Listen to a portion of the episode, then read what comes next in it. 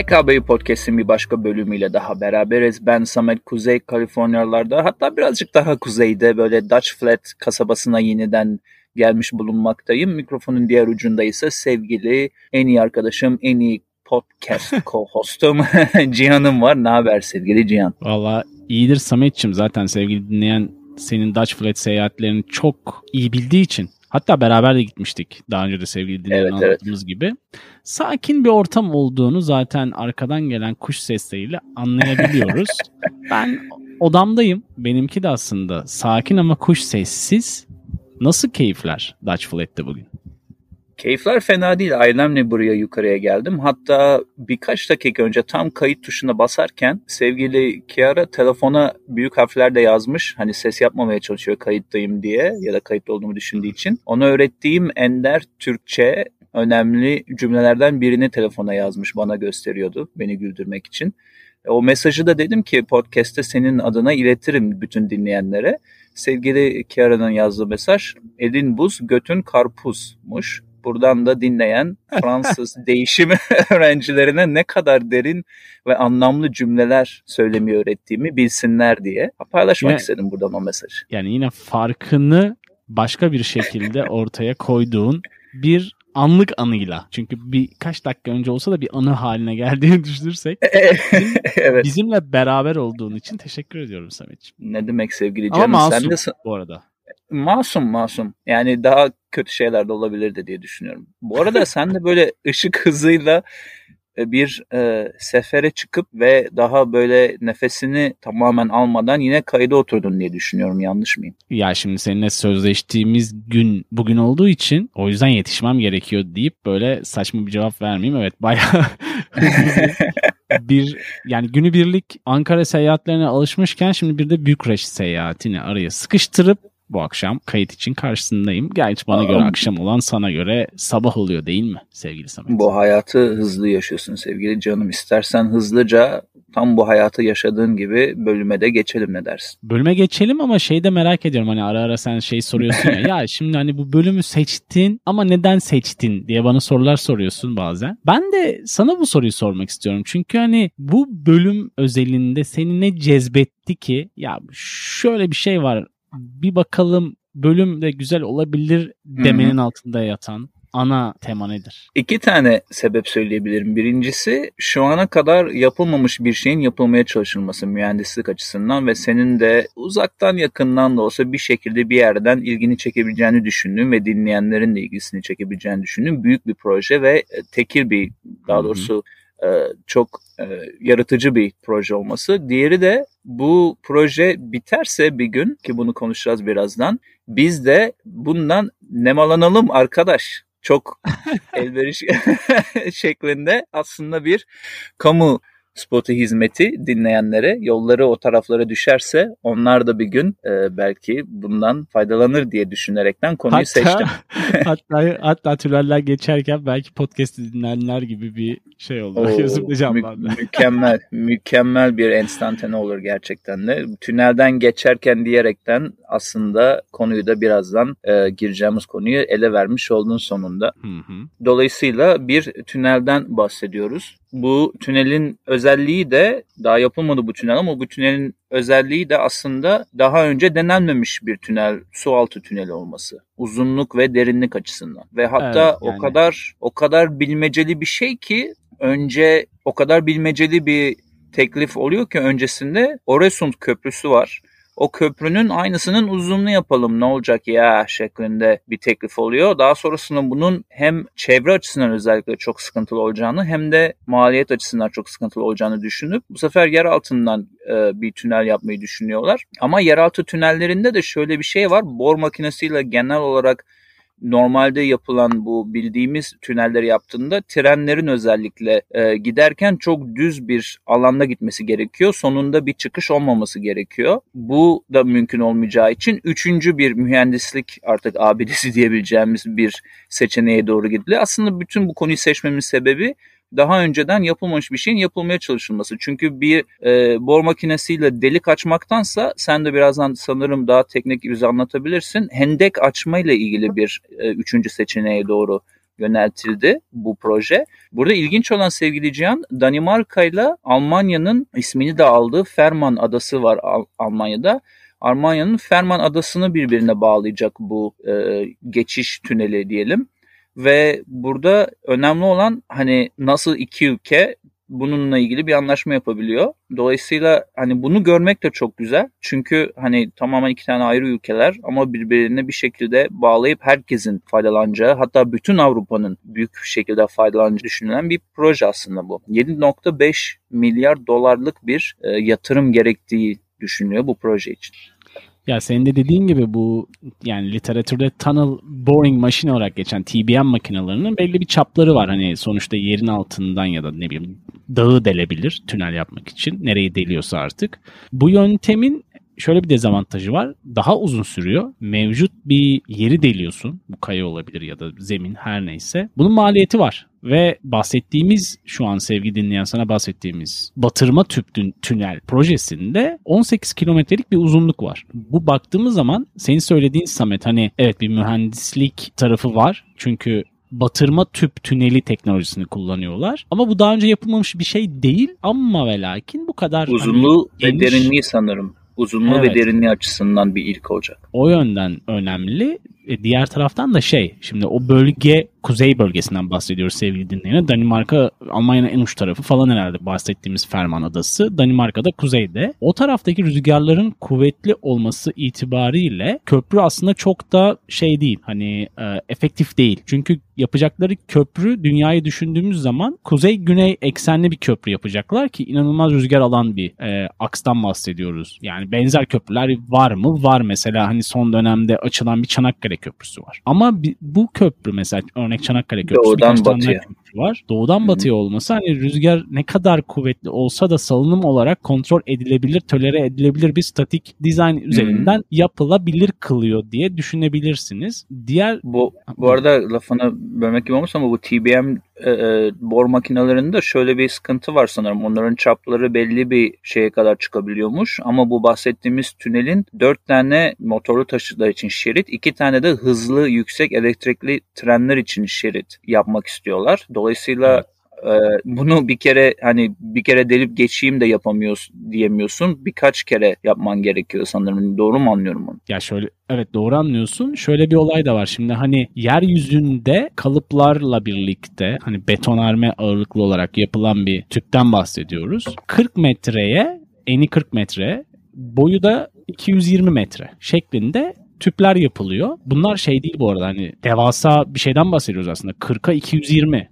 bayağı büyük. Yani ağırlığı da 73 bin ton. Şimdi sen bunları yapıyorsun ama yaptığın gibi de bunu bir şekilde yüzdürmen gerekiyor. Tabii ki liman tarafında yapıyorlar. Yani Danimarka tarafında yapıyorlar imalatları. Daha sonra işte e, bir bir raylı mekanizmayla hani imalat alanından liman deniz tarafına doğru götürüyorlar ve batırarak yani kademeli olarak batırıyorlar zaten. Ama burada önemli olan devasa olması bu tüplerin. Senin bahsettiğin gibi tren yolu var işte ne bileyim araba yolu var hem geliş sonuçta ayrı ayrı rotalardan bahsediyoruz geliş gidişleri vesaire. Yatırım çok büyük. 7,5 milyar eurodan bahsediliyor ki yani başladığında daha da düşüktü muhtemelen. Ki ben de dolar dedim galiba bölüm başında ama euro olması gayet mantıklı.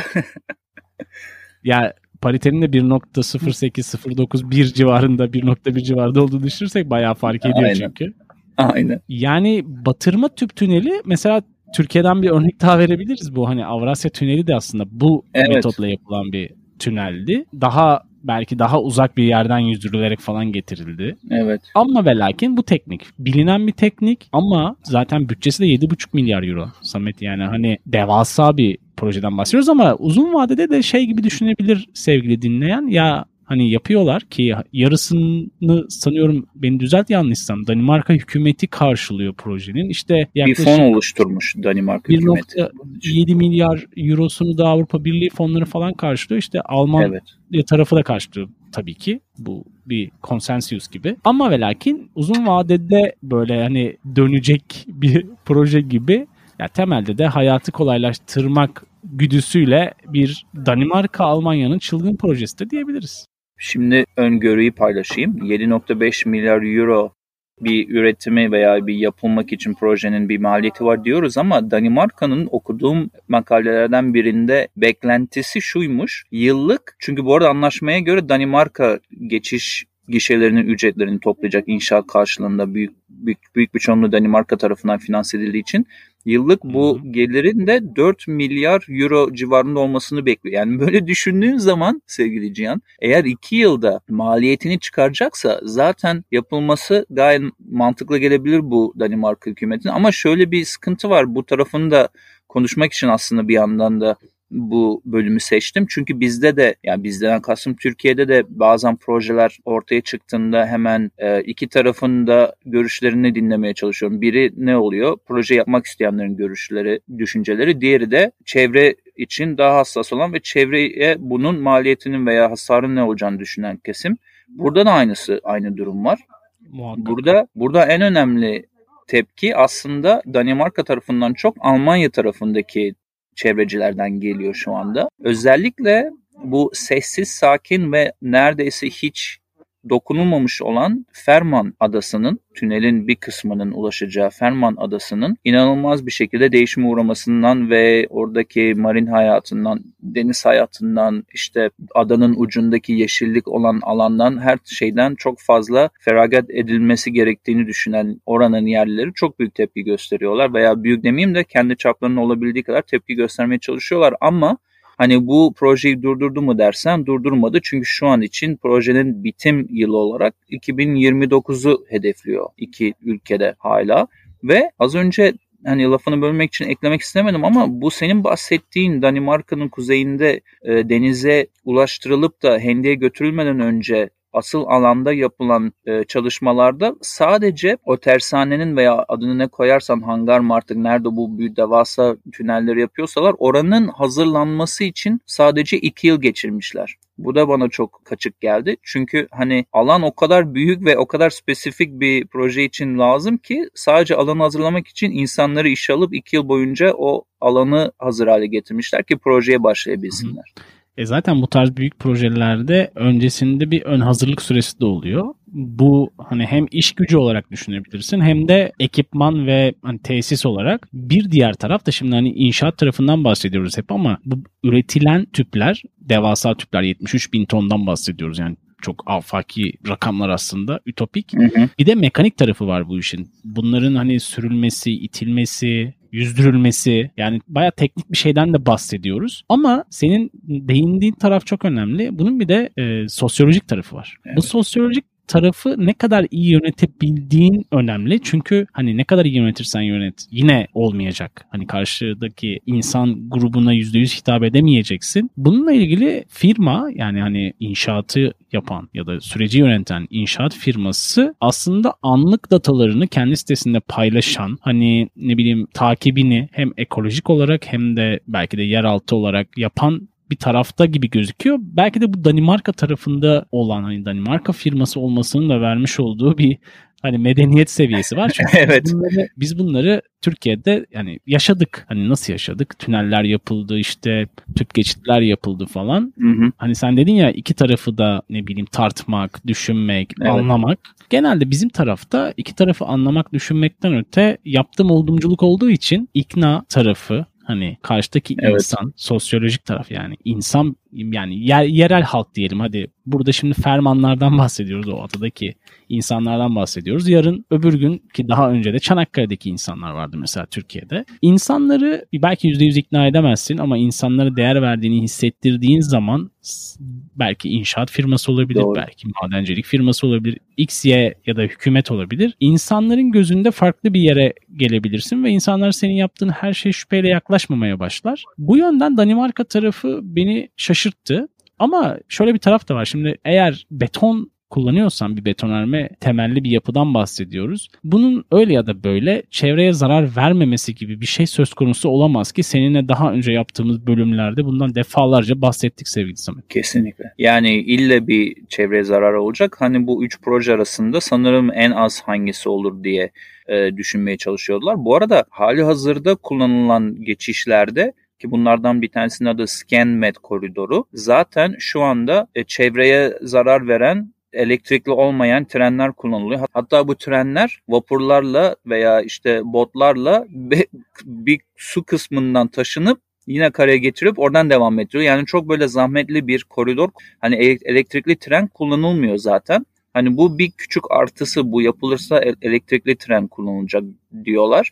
Diğeri de bir tane İsveç dilinde yeni bir terim üremiş. Bak podcast yapmakta nelere itiyor bizi İsveç dilinde, İsveççe'de bir kelime de öğrenmiş oldum bunu hazırlanırken. Bu terimde fleek-scam. Bu fleek-scam da şeymiş hani İngilizce açılımı avoid flying as much as possible. Böyle bir uça, uçmayı indirebildiğin kadar indir uçma gereğini diye bir trend başlamış Avrupa'da. Baktım biraz buna hani ne ne değildir çünkü bu projeyle birçok insanın uçmasını da hani alternatif olarak uçmasına bu dört e, şeritli yolu da sunmuş oluyor. Kısaca birkaç saatte geçebilecekleri Danimarka'nın Almanya'ya. Mesela Fransa'da sevgili Cihan 2 saatten az olan uçuşları bazı hava yolları iptal etmeye başlamışlar. Bu trende katılmak için. Şimdi bu da senin bahsettiğin Danimarka örneğine güzel bir örnek. Çünkü belli birazcık daha önem verdiğini veya bir şeylere katılıp da o trende insan için, çevre için yapabildiğini gösterdiğin zaman aslında dönüşü sana daha da çok olabilir diye düşünüyorum. Ya zaten alternatif ulaşım yollarının günümüzde bu seviyede olması da önemli. Çünkü şu artık çok biliniyor yani dünyada bıraktığın karbon izi ve bu tarz projeler bir karbon izi bırakıyor ama diğer taraftan da bazı başka ulaşım yollarının da karbon izlerini siliyor bir taraftan. Senin verdiğin Aynen kelime kelime örneği de bu özelde önemli. Farkındalığı arttığını ve artabileceğini gösteriyor. Yani şey diyemiyorsun bir taraftan ya böyle projeler artmaya devam etsin işte arttıkça daha da iyi bir dünya olacak. Yani seninle yaptığımız başka bir bölüme daha atıf yapayım sevgili Samet. Ee, Robert Huber bölümünde ne ifade ettiysek aslında daha iyi olmayacağını da o bölümde ifade etmiş gibi olduğumuzu düşünüyorum.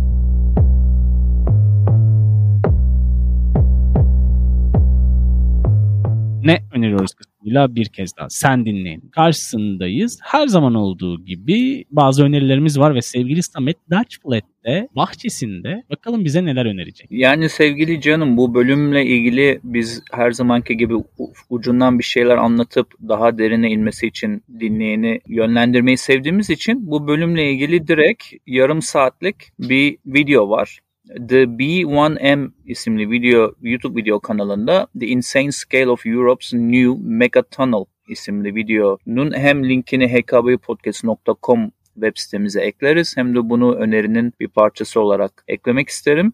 Onun dışında da bugün biraz kısa kesiyorum ne öneriyoruz kısmını. Çünkü fazla bir elimde vakit olmadı fazla bir şey için ama bir dört bölümlük özel bir serisi olan Netflix'in çok güzel bir dizisini çok hoşuma giden, çok keyif aldığım dizisini bitirdim. Adı da Inside Man. Bunu önereyim izlemek için. Onun dışında da HKBO dinlencesi e, çalma listemize bu Spotify, Deezer ve YouTube'da bulunabilen çalma listemize hemen iki şarkı ekleyip lafı sana vereyim. Bir tanesi Tom Odell'dan True Colors, diğeri de Phil Collins'dan Can't Stop Loving You. Bunları listemize ekleyip sözü sana verelim. Bakalım sende ne var ne yok.